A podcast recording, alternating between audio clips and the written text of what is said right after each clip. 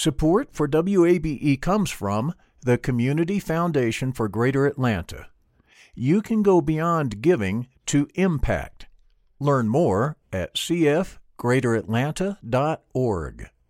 I'm Earlonne Woods. I'm Nigel Poor. We're the hosts and creators of Ear Hustle from PRX's Radiotopia. Ear Hustle is a show about life inside prison, but it's not your typical prison podcast. In this next season, we've got stories about the objects people keep inside their prison cells, about residents in a women's prison who say they want to stay there, and the most beautiful prison garden Earlonne, I will never forget it. Ear Hustle stories about life on the inside told by those who live it. Find Ear Hustle wherever you get your podcasts.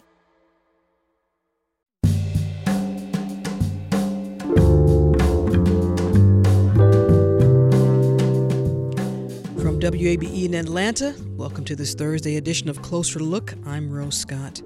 Of course, we're going to begin with this. State and local officials are condemning the violence and chaos the U.S. Capitol yesterday. I want to let my fellow Georgians know that today I will be extending the previous executive order that has activated the Georgia National Guard. That will continue to be in place this coming Monday, and they will be called up as needed. I feel confident that they will not. Now, Georgia Governor Brian Kemp talking about preparations that Georgia actually might have to take, but as he said, hopefully it will not be needed. Atlanta Mayor Keisha Lance Bottoms released a statement via Twitter saying, quote, while there are moments in our country's history which we may falter and we will not fail, America is stronger than any one man, close quote. And also, Congresswoman Lucy McBath, Georgia Congresswoman Lucy McBath, called on Vice President Mike Pence to invoke the 25th Amendment and remove President Donald Trump from office. McBath tweeted, quote, the actions of those seeking to overturn the will of the people are dangerous and destructive, but they will not succeed. Close quote. And although coming off this week's runoff defeat, U.S. Senator, Georgia Senator Kelly Loeffler, reversed her position last night on objecting to the certification of President elect Joe Biden's victory. When I arrived in Washington this morning, I fully intended to object to the certification of the electoral votes. However, the events that have transpired today have forced me to reconsider and I cannot now, in good conscience, object to the certification of these electors. The violence, the lawlessness, and siege of the halls of Congress are abhorrent and stand as a direct attack on the very institution my objected my objection was intended to protect the sanctity of the American democratic process. This hour, a conversation about this moment and how it affects the concept of democracy, and also what is President Donald Trump's role that led to the violence? And how should all of this reflect on the Republican Party? That's on today's special closer look, which is coming up in just a moment, so stay with us. But first, as usual, our daily update on the coronavirus here in Georgia. According to the White House Coronavirus Task, report, Task Force report obtained by WABE, it calls on leaders to put, quote, further restrictions in place to slow the spread of COVID 19. Now, the report finds Georgia had the nation's ninth highest rate of new COVID 19 cases in the week leading up to January 3rd. And federal officials call for, quote, aggressive mitigation efforts and a substantial acceleration of vaccinations. And the report says Georgia's post holiday COVID 19 figures raise significant concerns and suggest a resurgence of community spread. And at the time of this broadcast, here are your numbers 602,796 COVID 19 cases in total have been confirmed here in Georgia. 43,629 have been hospitalized. And of those, 7,605 were considered ICU admissions. And since the state began recording these numbers way back in March of last year, 10,035 Georgians have died due to the virus. This, of course, is always according to the Georgia Department of Public Health. Now, as we begin today's program regarding yesterday's violence at the U.S. Capitol, we'll begin with this. AJC Washington correspondent Tia Mitchell was in the U.S. House chamber yesterday, but I'm going to let her pick up the story as she joins me now. Tia Mitchell, welcome. Tia Mitchell, can you hear me? All right, we're going to take a quick little break. Actually, let's do this. Is my colleague Dennis O'Hayer with me? Hi, Rose. Dennis, how are you? I'm well. How are you? You know, Dennis, you and I, we've been palling around a long, a long time, have we not? Well, and you've taken closer look to greater and greater heights since we started, so congratulations. Well, Dennis, there's a lot to dissect here.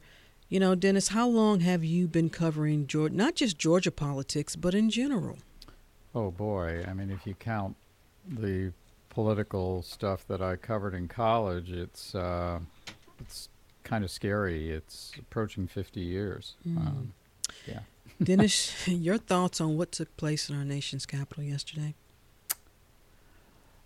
Uh, I think everyone else who has expressed astonishment has already said it better than I possibly could. You know, mm-hmm. it, it becomes almost a cliche to say, I've never seen anything like this. Mm-hmm. And I haven't. I mean, I've been around violent protests mm-hmm. and uh, been around other demonstrations that were big and sometimes scary, but didn't turn into anything like this. Um, I was looking up, you know, incidents at the Capitol. There was an attack in 1954 by some Puerto Rican nationalists mm-hmm. Who fired shots in the House chamber and wounded uh, four or five um, five representatives. Um, and then there was the shooting in 2013 of a motorist who rammed into a security barrier mm-hmm. and was shot and killed after a police chase. But I mean, you have to go back to that 54 shooting to really think of anything like this at the Capitol, and there's been nothing in my experience, and even that one, as dangerous as it was, mm-hmm. was not in some way winked at mm-hmm. at best or encouraged at worst by people in power, including the most powerful man in the world, at least for the next 13 days. And Dennis, given what is, we're coming off this week, as I mentioned uh, in Senator Kelly Loeffler, we're going to play a cut from her in just a moment, but coming off the, these historic Senate runoff uh, results here, combined with President Donald Trump still basically lying to people and saying that the election was stolen and that he won. And then all of this coming together at the nation's capital, we're two weeks away from the inauguration of President elect Joe Biden politically now too mm-hmm. have you ever experienced this much chaos and divisiveness in our politics? I mean we we know that lawmakers have been have had you know a difference of opinions about a lot of things. But at the height that it is right now throughout the nation have you ever experienced anything like this in covering this well, no, since I wasn't around in the 1860s. Well, we're no. happy about that. Uh, but, uh, you know, there have been sure. turbulent times, of course, in our politics. Uh, you know, um, in the 1960s, there was a great deal of uh, division and person on person violence when people of different points of view on the war, particularly, but not just that, also mm-hmm. on racial justice and uh, on even later on on the environment. Um, you know, when they would get in the same place and clash. But um, you have to go back kind of to that to look at a time when we were worried about just the fabric of our uh, institutions mm-hmm. coming apart because people not only don't want to talk to each other or just want to yell at each other, but really want to go after each other. When Rudy Giuliani says he wants trial by combat, that's yeah. yeah. you know that's a step beyond mm-hmm. anything we've heard uh, from people who are supposed to be responsible. You know, some members of Georgia's congressional delegation have either spoken out or released a statement, and some have remained silent. I want to play again a Again, the cut from outgoing Senator Kelly Loeffler, who spoke on the Senate floor yesterday. When I arrived in Washington this morning, I fully intended to object to the certification of the electoral votes.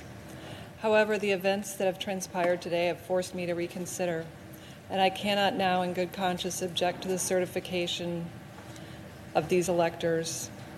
The violence, the lawlessness, and siege of the halls of Congress are abhorrent and stand as a direct attack on the very institution my objected my objection was intended to protect, the sanctity of the American democratic process. Dennis, what do you make of Loeffler reversing her decision? Well, it was part of a larger group who mm-hmm. did that. Sure. And, um, you know, I certainly can't look into what Senator Loeffler uh, was thinking or pass any judgment on what she was thinking. Politically, she had just been defeated by Raphael Warnock.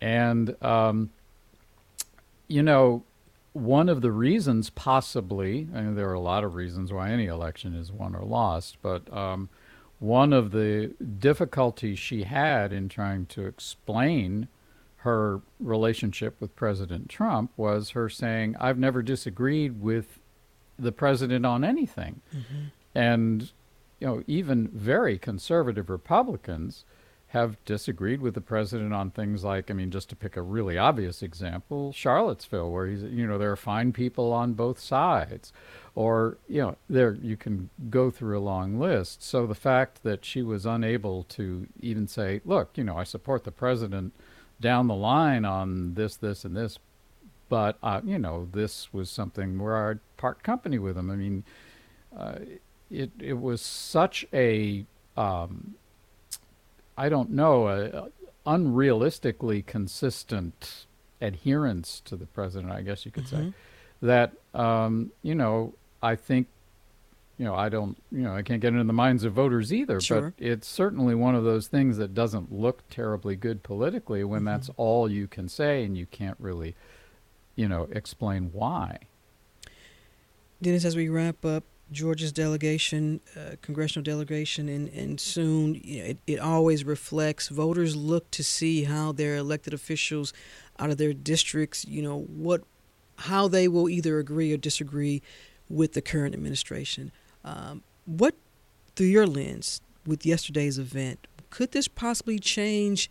And again, I know you can't get into their heads. Could Possibly change, particularly for the Republicans, how mm-hmm. some of them might have thought they were going to politically behave um, when Congress gets underway. Because if, if it if it skews anything that might even remotely represent something that President well he'll then be passed, President Trump mm-hmm. uh, on some of his rhetoric, that could be a disaster for them come the next election cycle. Do you expect that, particularly for the Republican Party, for the the Republican delegation that they're going to maybe be a little careful uh, about their political behavior as it relates to whether or not they will work with the Biden administration. Well, I think the calculation is going to be different for members of the House and members of the Senate. I mean, if you look mm-hmm. at Marjorie Taylor Greene, who represents a district in northwest Georgia where there are a lot of people who are not only strong supporters of President Trump, but question institutions that are supporters of QAnon, for instance.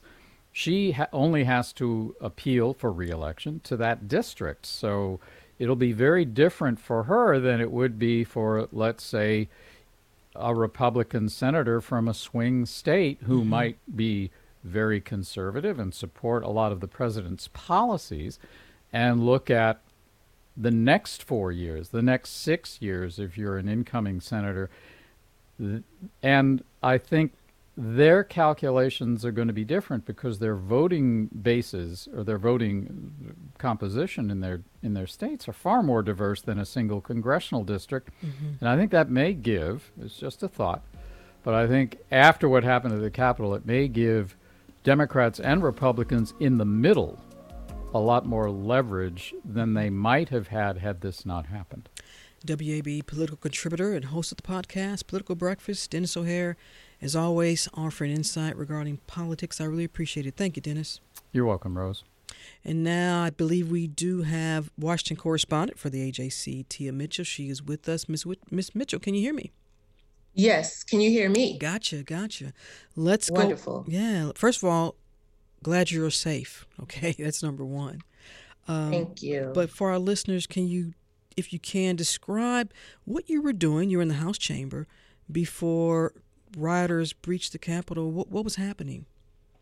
Yeah, so we were in the House chamber covering the deliberations on Arizona's electoral college votes. You know, Congress was in joint session to tally the electoral college votes, and Arizona was the first state where an objection had been lodged. And because there was at least one member of each the House and the Senate willing to object, that triggered a two hour debate period. And so mm-hmm. that's what was happening. I was paying close attention because we expected the same thing to happen for Georgia. Again, mm-hmm. things changed after the riots, but that, you know, at the time, Georgia was going to be the second state to go through this process. So, being, you know, from the AJC covering Georgia, I was taking note to see how things unfolded for Arizona. Um, and the first thing we heard was that some of the buildings in the Capitol complex were being evacuated because mm-hmm. of security concerns. And then maybe a few minutes later, we heard that they were going to lock us in the chamber because uh, rioters were trying to enter the Capitol building. The Capitol building has been closed to visitors because of the pandemic. And of course, there was a perimeter. Last the last thing I had seen outside was the protesters were at behind barricades like 100 yards away from the building. Mm. And so to hear that they were trying to enter the building, but at the time there was still not a panic. The session was still continuing with debate. Um, things escalated when they escorted the leaders out of the room, like Vice President Pence, Democratic leader Steny Hoyer, I think Nancy Pelosi also and they halted the proceedings. And that's when Capitol Police said that there were protesters in the rotunda mm-hmm. and that they were using tear gas and they passed out gas masks to everyone. And the rotunda is not far. If you, for those who are familiar perhaps with maybe the Georgia Capitol, you know, or who visited the US Capitol, you know that the rotunda leads directly to each chamber mm-hmm. with just a door dividing um, just with the door for passage. So um, we didn't know, though, at the time that the rioters had entered the Senate chamber. And so they were atten- attempting to do the same thing in the House chamber, but there were members in the House chamber at the mm. time. And so some of the members were um, evacuated, but not all of us. And so we actually watched the Capitol Police barricade the door as rioters were busting out the windows trying to get in. We saw that in real time. What was going through your mind, Tia? You know, I know people keep asking me this, and I was, um, you know, I was in reporter mode. I mm-hmm. was trying to stay alert to watch what happened and chronicle what happened. I knew it yeah. was an important moment to chronicle as a journalist. You know, I did call my mom when we were when we had to take cover in the chamber. It was about 50 people left, members of Congress, the media, and police, who once the the attempt to breach the House chambers was happening. We could hear the beating on doors. And again, we saw the police trying to barricade that door as people tried to get in. I just called my mom just to let her know I was okay because I figured eventually her phone would start, you know, going crazy and she would start seeing the media reports. But other than that, I was just really trying to stay alert and watch what happened. Um, but we also were told to take cover ourselves and for several minutes, we were just there, hunkered down. Hmm. As I understand about that re- that reporter mode, I've been there, but you still, you know, for me, yeah, we're still yeah, people. We're still people, you know? folks, and I think sometimes people don't, they forget that, you know. Yeah, we're still people, and quite frankly, if the House chamber had been breached with members inside, um, I don't know what would have happened you know, because there were members, there were people who had been riled up and who believed erroneously that there was some type of injustice being done and that members of Congress were complicit in the in- injustice instead of viewing them as upholding the Constitution. Mm-hmm. And so that's why, you know, Capitol Police was so adamant and used force, particularly when they thought that members of Congress could have been accosted. That's the only time, for better or for worse, that's the only time members of the Capitol Police used force is when they thought the chamber was going to be preached, breached to where members were present. What is the mood right now at the Capitol? Are they allowing you all to come back in? Uh, there's still some day to day business, I believe, that might be taking place. Are reporters still allowed to come in? What's happening right so now? So we we were allowed back in last night. Sure. Congress went back in session Wednesday night mm-hmm. and we went back in and covered it. By that time, Georgia was no longer being contested because, as you noted already in your program, Senator Loeffler no longer provided that needed Senate vote to, to contest Georgia's vote. Mm-hmm. So they went back into session and um, they finished early this morning um, around 3 a.m. And um, the Capitol is open to media, but Congress has gone home. They okay. aren't expected to return. Uh, right now, they are not planning to return until time for inauguration on January 20th. Um, but other m- media colleagues did go back to the Capitol today, and they're posting pictures of bullet holes in glass and debris and uh, graffiti um, in the U.S. Capitol. Hmm. Tia Mitchell is the Washington, D.C. correspondent for the Atlanta Journal Constitution. Again, Tia, we're glad you're safe, and I appreciate you taking the time to share what happened yesterday. Stay safe, Tia. Thank you. Thank you. Thank you so much.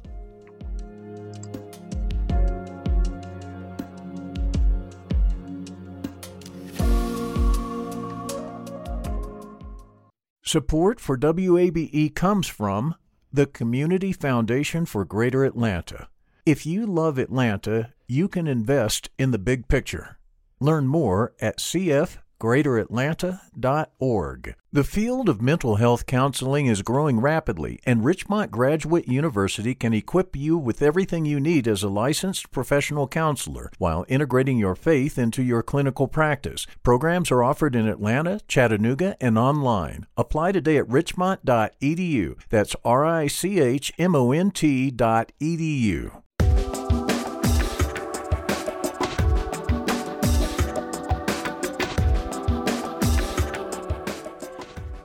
And Closer Look continues now here on 90.1 WABE, Atlanta's Choice for NPR. I'm Rose Scott. So here we are, six days, talking about yesterday now. Here we are, six days into the new year. But this time, we brought this hell upon ourselves. This land is your land. This land is my land. From California to the New York Island. Now it is up to Congress to confront this egregious assault on our democracy. And after this, we're going to walk down, and I'll be there with you. We're going to walk down. We're going to walk down anyone you want, but I think right here we're going to walk down to the Capitol. That ribbon of highway saw above me that endless skyway. And we're going to cheer on our brave senators and congressmen and women. And we're probably not going to be cheering so much for some of them because you'll never take back our country with weakness. You have to show strength and you have to be strong.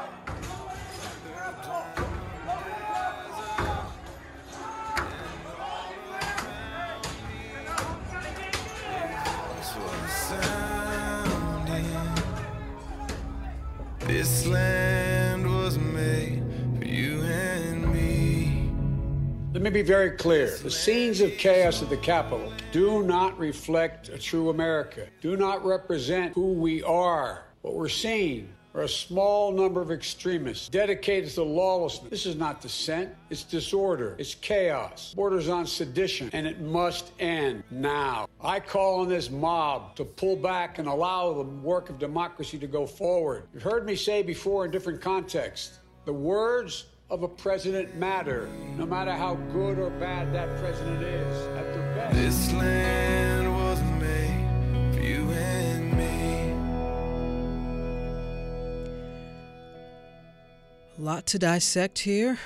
This is Closer Look. I'm Rose Scott. I want to welcome to the program from Morehouse College Professor Ilya Davis, Director of the New Students and Transition Programs and Professor of Philosophy. Professor Davis, glad to have you back on the program. Professor Davis, are you with me? Good afternoon. Thank you very much for the invitation. Yeah, glad to have you back on the program. You know, the last time we spoke, and I asked a question to listeners was, you know, about their faith in our nation's democracy. And with the violence at the Capitol, for many, this may seal that long, and it may take a long time to break if folks have lost confidence in the concept of democracy. Professor Davis, first of all, your thoughts on what took place? Quite disturbing. Um, certain things that are blatantly obvious, everyone keeps reiterating the fact that it seems to be at least, and I'm sure there are more, but at least two senses of justice and fairness and multiple notions of democracy operating. Because we are almost rest assured that had they been black, the reactions would have been fundamentally different. Let me stop you there and ask, and let me ask you this now, and I and I want to stop you there because I've heard that, and then I've heard people say that's not fair to make that comparison, and I know you you have an answer for me. well, it, it may not be fair, but if we're going to speculate and provide counterfactuals, I think that it's it's appropriate primarily because of what we saw demonstrated this summer and before this. This summer, it can't be reduced to this summer. There's a history and a legacy of a disproportionate, overwhelming impact of legal forces and law on Black people. And that follows us.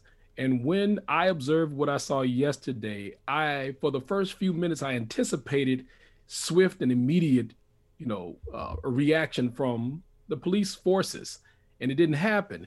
And then I had to pull myself back and say, you know what? This is consistent with what Black people have said for years. And it's problematic. It should not be the case. And the issue is not whether or not we wanted an enforcement of violence toward the individuals. We want fair treatment. So, to the degree to which these individuals were allowed to engage in the way that they did, uh, treat Black people similarly.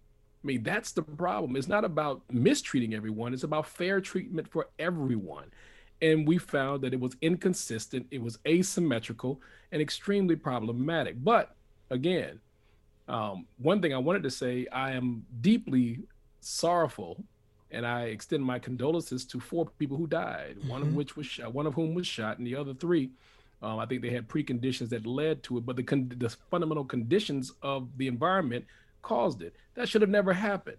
Should never have happened. But again, the inconsistencies with the way that law enforcement engages Black people is fundamentally different. It is not as amorous, it is not as con- congenial. And that is the fundamental problem. That is not fair. That is not a notion of justice we wish to function uh, under. And it is problematic when associated with notions of democracy. Let's back up to how this all began. President Donald Trump giving a speech as we played there in that montage coming into our segment telling the those in attendance, you know, in a sense, this is what we need to do. Let's march down to the Capitol. I'll be with you. What did you make of that? And do you agree that that was a direct reason and it incited what happened yesterday? Well, I've said consistently, and I believe I said it the last time you and I were together, he's being blamed for a sentiment that is ubiquitous here in the US. And so what he does is he emboldens a fundamental notion of white privilege and white supremacy that comes through his his vocal but is represented in the hearts and sentiments of those individuals who marched yesterday. So what they find with him is grist for the mill, if you will. They mm-hmm. find motivation in his words. And so the irresponsibility of his speech is problematic but we can't we cannot overestimate what it means that the United States of America has not fundamentally dealt with its legacy and history of marginalizing people. And it comes home to roost. And that's fundamentally the problem here. He knows his audience. I mean, think about it. There was a famous German philosopher, theologian, Friedrich Schleiermacher, who would talk about the preaching moment as this notion of a metaphor of a pendulum. That the only reason you get an amen from the audience is because you're saying something that is resonant with their own belief system. Right? If it's not consistent with what they believe, then you don't get an amen. Mm-hmm. So what happened when he was speaking, the individuals found what he was saying to be consistent and resonant. It resonated with them and consonant with their beliefs. That's the only way you get them to say and do and behave the way they did. They already believed it. The motivation was there by him and by his words. So he he pushed forward, he emboldened, he strengthened what had already been their resolve. Folks like me and a lot of the folks have been calling this an attack on democracy. Do you subscribe to that notion, that phrasing? It, it, yes, it is an attack on notions of democracy because what you lose here is the ability to represent your disagreements in less disagreeable forms, right? The idea of a democracy is not to respond in these very vile and violent ways. It's supposed to be represented, right? Even though we live in this, sort of, you know, Republican slash Democratic constitutional state, I mean, it's supposed to be represented through other forms of disagreement. And what happened yesterday was absolutely undermining the notion that we're supposed to have an exchange of power and conversations and dialogue in nonviolent form. Now, we know historically the United States of America has had a problem with how they understand these things. I mean, if you just mm-hmm. look yesterday at the responses to violence on the part of the state, uh, there's a very fundamental problem there. And so I would say that democracy does not celebrate that type of behavior because it's trying to assuage the needs of individuals in nonviolent ways. And Black people, again, we've been tutored and trained in the notions of nonviolence for decades, if not centuries. And we fundamentally never reacted in ways that are similar to that. And so I think it is anti democratic that an institution was overrun by a group of marauders who cared less about democracy and more about personal interest. So, Professor, let me ask you this: and you you talk to students, and so next time you're in your virtual classroom, and your students say to you, and they pose that question, we're always asked, as Black people, to this is our our way, the nonviolent way. But then they look at what happened yesterday, and they pose this question to you, well, Professor, where do we go with this then?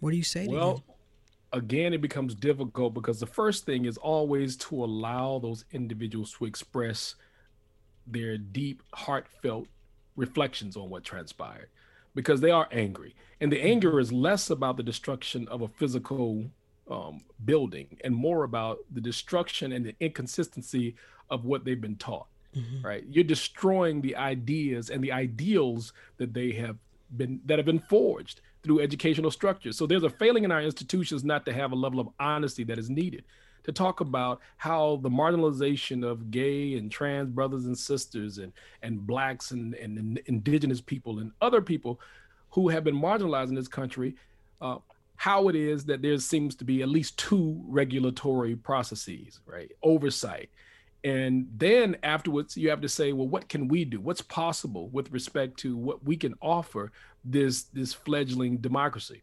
Because we do live in a very immature democracy. We live in a peter pan land right? Democracy won't grow up. It's time for us to make more progressive dynamic moves towards a more progressive structure. And so the democracy has to have the ideas forged by these marginalized individuals listen to these voices. Our representative system seems to be problematic because they they appear to be more aristocratic than representative. And we're going to have to address that as well. And that's going to come home to roost as well. Because if you look at even the salaries and the wealth of individuals who are so called representatives of the people, that's inconsistent with the people. I mean, we've always talked about that. So I would have to try to encourage the students. This is a contradiction to every ideal that is represented in democracy. But what can we do? Mm-hmm. right? We're going to have to make these changes and primarily on the local level and move towards federal levels. Hmm.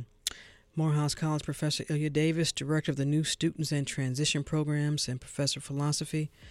Professor Davis, thank you so much for taking time. If you want to hang out, you can. When we come back, we're going to talk to two Republicans who live here in the Atlanta area and get their thoughts. Hang with us. This is Closer Look.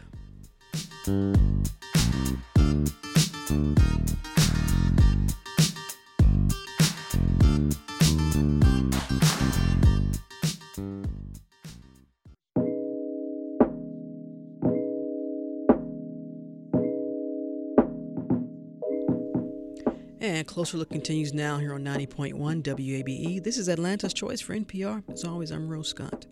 Some Republicans have denounced the action of President Donald Trump that they believe led to yesterday's violence at the U.S. Capitol.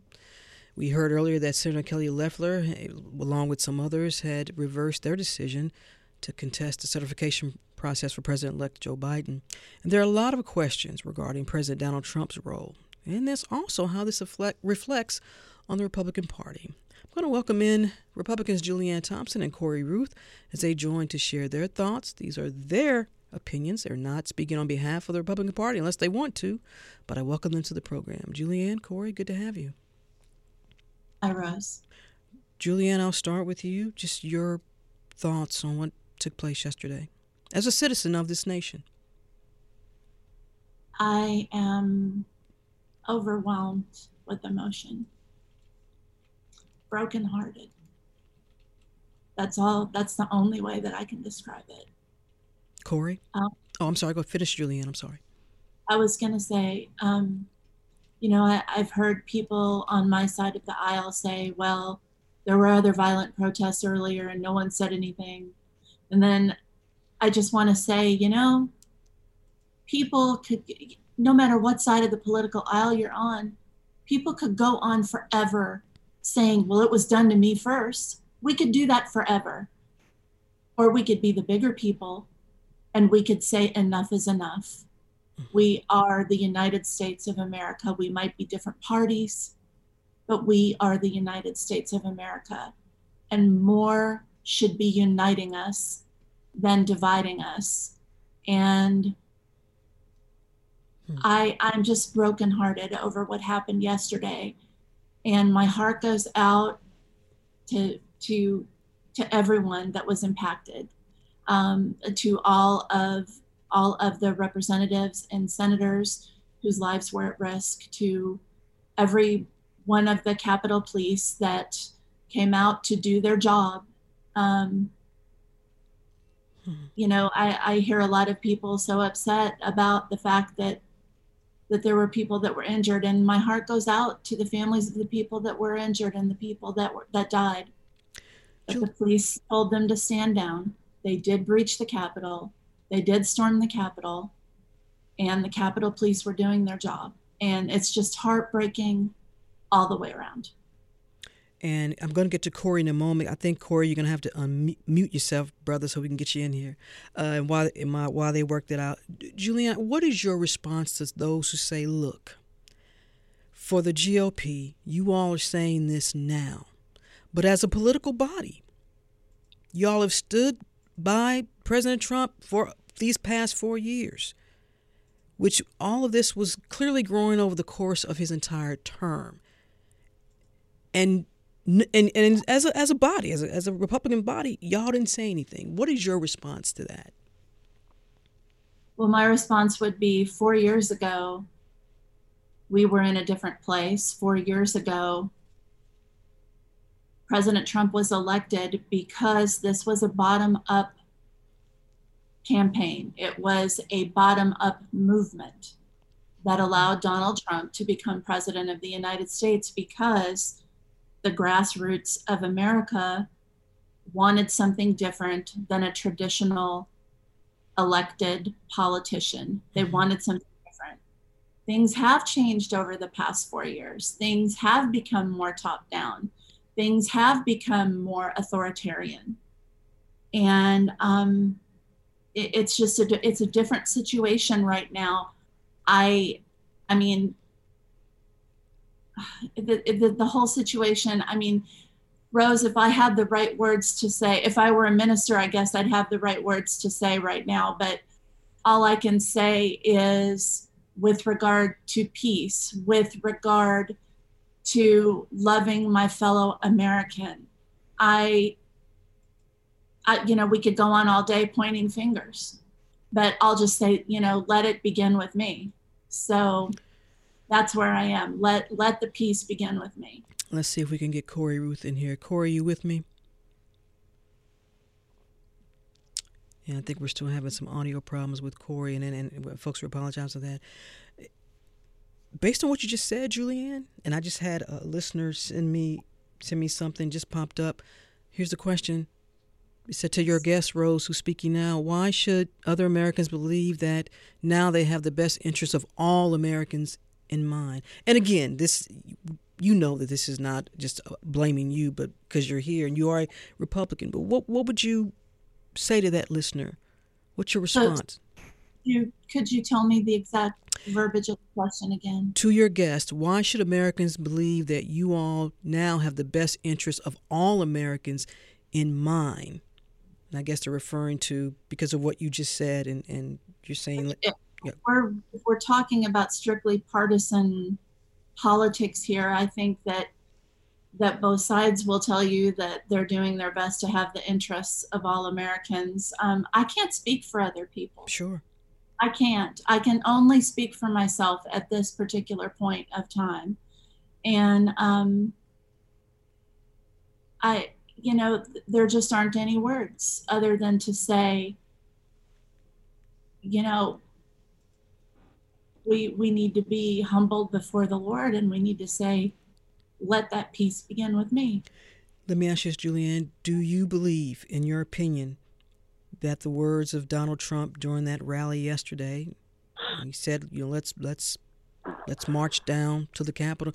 Do you believe those words are the reason why the rally, which let's be clear was peaceful, you know, but the rally led to violence at the Capitol? Was Donald Trump the orchestrator of that? his words and, and rallying up the crowd, and then what happened after that? Are you asking if he caused people to storm the Capitol? Hmm. I'm sorry, Julianne. Could you repeat that? So are you asking me if he caught if he personally caused people to storm the Capitol? Yes. Yeah. Mm-hmm.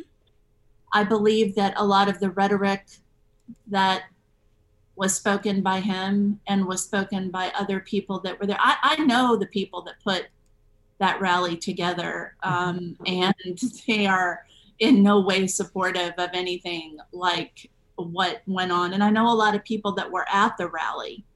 I know a lot of ministers that were at the rally that would have never partaken in anything that like what went on ever. So the but intention. I but I also know that it still happened. I'm mm-hmm. not in denial mm-hmm. that it happened. I think that the rhetoric that I heard coming from that stage from multiple speakers hmm. was disgusting. And it obviously led to something terrible. I want to see now if we can connect with Corey Ruth. Corey, you with me? I think so. Can you hear me? Yeah, we got you, Corey. Um, your thoughts, Corey, first of all, on what happened yesterday? Well, what really makes me sad is someone who's lived abroad in Europe and work abroad and travel often for business is the knowledge that so many hopes and dreams are tied into the United States. That there's people around the world literally living vicariously through us. And to see this and to know the esteem that the U.S. is held in around the world um, was disheartening. Um, I think the encouraging um, if, if you could take any encouragement out of this, uh, is just the knowledge that democracy is not elegant. Uh, it's the best system on earth, but it's not elegant. And in the United States, it's the experiment of 325 million free people all acting autonomously. And periodically, this form of government that relies so heavily on self government, uh, mobs take to the street to express their passion. And we saw this in August of uh, 1841 during a financial crisis. A mob of people stormed the White House. They they shot guns in the air. They burned uh, the president in effigy. And so, um, as utterly distasteful and disgraceful as this is, as despicable as it is, as embarrassed as I am as a world traveler, our system is built for this, and America is resilient. What do you mean? What, what, what do you better. mean? Our, what do you mean? Our system is built for this? Our system is built for people to lose their life. No, no, no, no.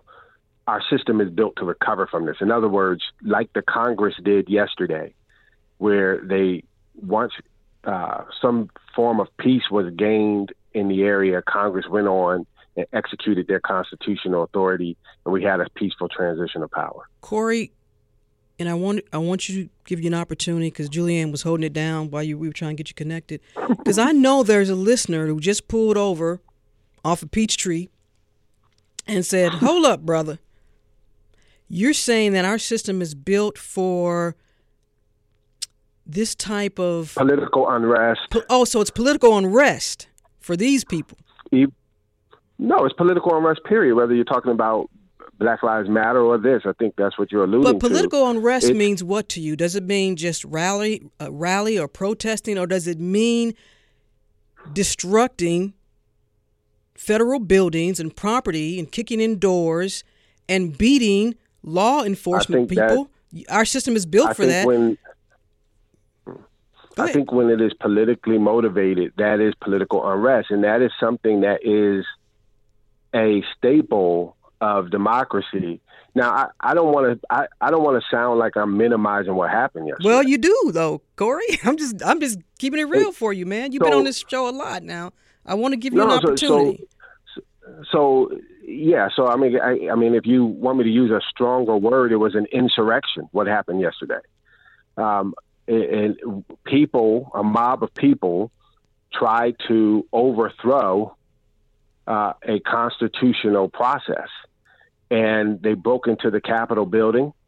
They overtook security, and they tried to to to disrupt our democracy. When I say the nation, our our system is built for this, what I mean is that's not going to stop our democracy. That's not going to stop our constitutional flow. That ultimately we're still going to have a peaceful transition of power. Ultimately, Joe Biden is still going to be our president, and our society is going to recover from this. And what I want to do is, is, as embarrassed as I am, um, and I just had a meeting with uh, uh, 40 uh, business leaders from from Europe and, and other places in the world. Um, and as embarrassed as I was on that call, uh, America is resilient, and um, we're still going to recover from this, and we're going to be better uh, after this. What role, and this is for both of you all, mm-hmm. what role or accountability does the Republican Party have? And I kind of asked Julius already, Julianne, this in leading up to this, because as a political body, you know, and this is a question from a listener, says you all have stood by President Trump these past four years through the rhetoric, through the line, and you did nothing. So well, I does, think a lot of us was were extremely, you know, sort of uh, really tired about the rhetoric, and um, I know certainly I was, and and a lot of my colleagues, uh, you know, we talk about suburban Republicans. I think we mentioned this on the last show. Mm-hmm. Um, were at the edge with that sort of rhetoric. And I do think um, the party, many in the party, because I mean, Mitt Romney's in the same party, right? So many people in this party allowed that rhetoric and and that sentiment to burn too hot, and um, are absolutely accountable for uh, what happened yesterday. And and I'm looking uh, for those leaders to um, step up now that that has happened and see what they're going to do to sort of right those wrongs. I got about four minutes left, and I, I want to give you each an opportunity then to answer this. Okay, so then if you had to advise the Republican Party on how do we, with these last two weeks left under Donald Trump's presidency, what must you all do? Because you got a lot of folks across the nation that are kind of mad at y'all. Let's be really clear. Corey, I'll start with you. What do y'all need to do to make sure that in these next two weeks that something like this doesn't happen again? Or you need to, if I don't know how you can, you know, what do you tell the president?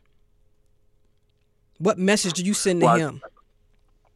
Well, I, I heard that he uh, announced that he would be committed to a peaceful transition. I think number one is our party needs to ensure that there's a smooth transition of power and that they are working with Joe Biden's team as he comes into office, uh, so that that to make sure that that happens. Number two, they need to tamp down this the election was stolen um, um, uh, rhetoric. At the end of the day, uh, you know, if that's what you believe, that's going to be resolved legislatively, electorally, and um, and judicially. It's not going to be resolved by storming buildings. And I'll just make one other point. Mm-hmm. Perdue, uh, Senator David Perdue garnered 11% of the black vote in November. And a few days ago, he garnered 8% of the black vote. And that 3% drop represented 85,000 votes. And I think that underscores a lot of what the Republican Party has to do in terms of being intentional about building um, relationships with people that are outside the party um, uh, tent. And because building those relationships with folks outside of the party will moderate rhetoric on any given issue. Yeah, we shall see about that, but it looks like right now the GOP has some other things they got to get together. Julianne, you got about a, a minute there. What must your party do? Well, first of all, when it comes to Republican activists and Democrat activists, I would say to channel your emotions and channel your angers and your frustration into working through the legislative process to make sure that that laws are in place um, that that reflect your values and your concerns and um, never never become violent or take things like this into your own hands. I would also say um, the heroism that i saw yesterday at the capitol by our legislative bodies with everything that happened, with with all of the carnage, to see just a, a short time later for to see them both convening again on the House and Senate floor, and and the democratic process continuing, I think was the the shining light, the the light that we saw through the darkness of yesterday. And Corey's right. Our democratic system held. This republic is still standing and it's going to continue to stand. Julianne Thompson, Corey Ruth, thank you both as always for taking the time on sort, on such short notice. I appreciate it. Considering why we had to do this, thank you both. Thank you. Stay safe now.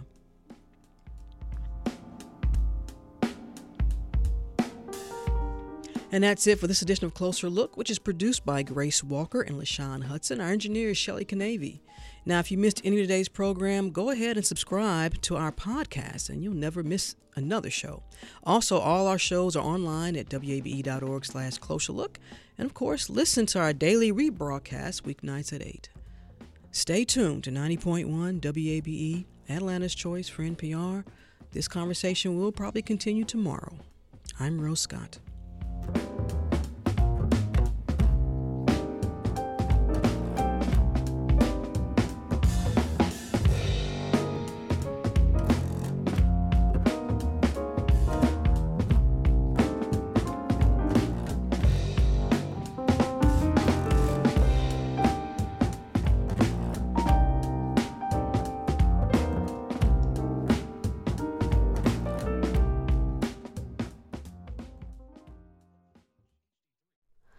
Hi, it's Terry Gross, the host of Fresh Air. We bring you in depth, long form interviews with actors, directors, musicians, authors, journalists, and more.